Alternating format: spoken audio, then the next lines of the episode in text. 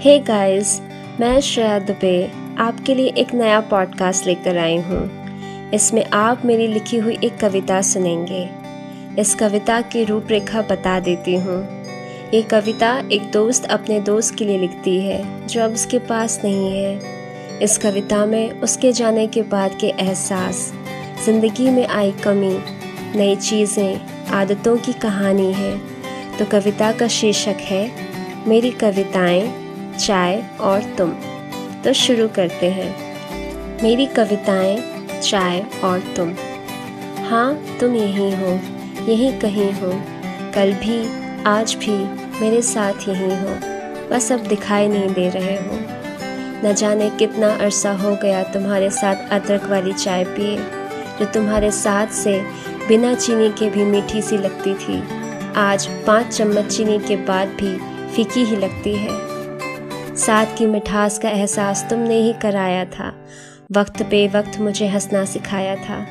गुम होने लगी थी वो हँसी तेरे जाने के बाद, फिर तेरा खत मेरे जहन में आया था। पन्नों के बीच छुपा साँसें ले रहा था। किताब खोलते ही मानो मुस्कुरा उठा था। दोबारा खत को सहलाते सहलाते न जाने कब दिन से रात हो चली। तेरे बीस पन्नों की खत की दुनिया दोबारा फिर मुझमें कुछ आगाज़ कर गई कसूर तेरा था या मेरा था, या उन बुरे हालातों का, या उन जग ज़ाहिर जज्बातों का, या उन कहीं अन कहीं बातों का। तेरी लिखावट आज भी उन किताबों में पढ़ती हूँ, जो तूने लिखी है, जो किस्मत के नाम से आज भी बंधी है। उन शब्दों को छूकर एक ठंडक से मिलती है।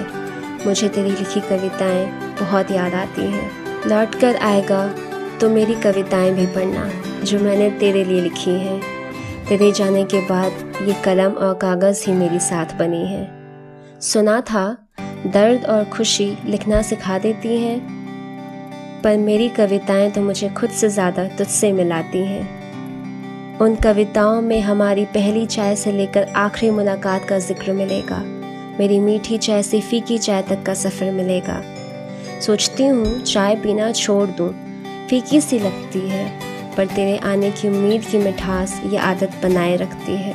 हर रोज़ की तरह आज भी ख्वाब देखूँगी हमारी मुलाकात का। उसी बारिश के मौसम में जब तू गया था, पर आज फिर साथ होंगी मेरे साथ। मेरी कविताएँ, चाय और तुम। शुक्रिया।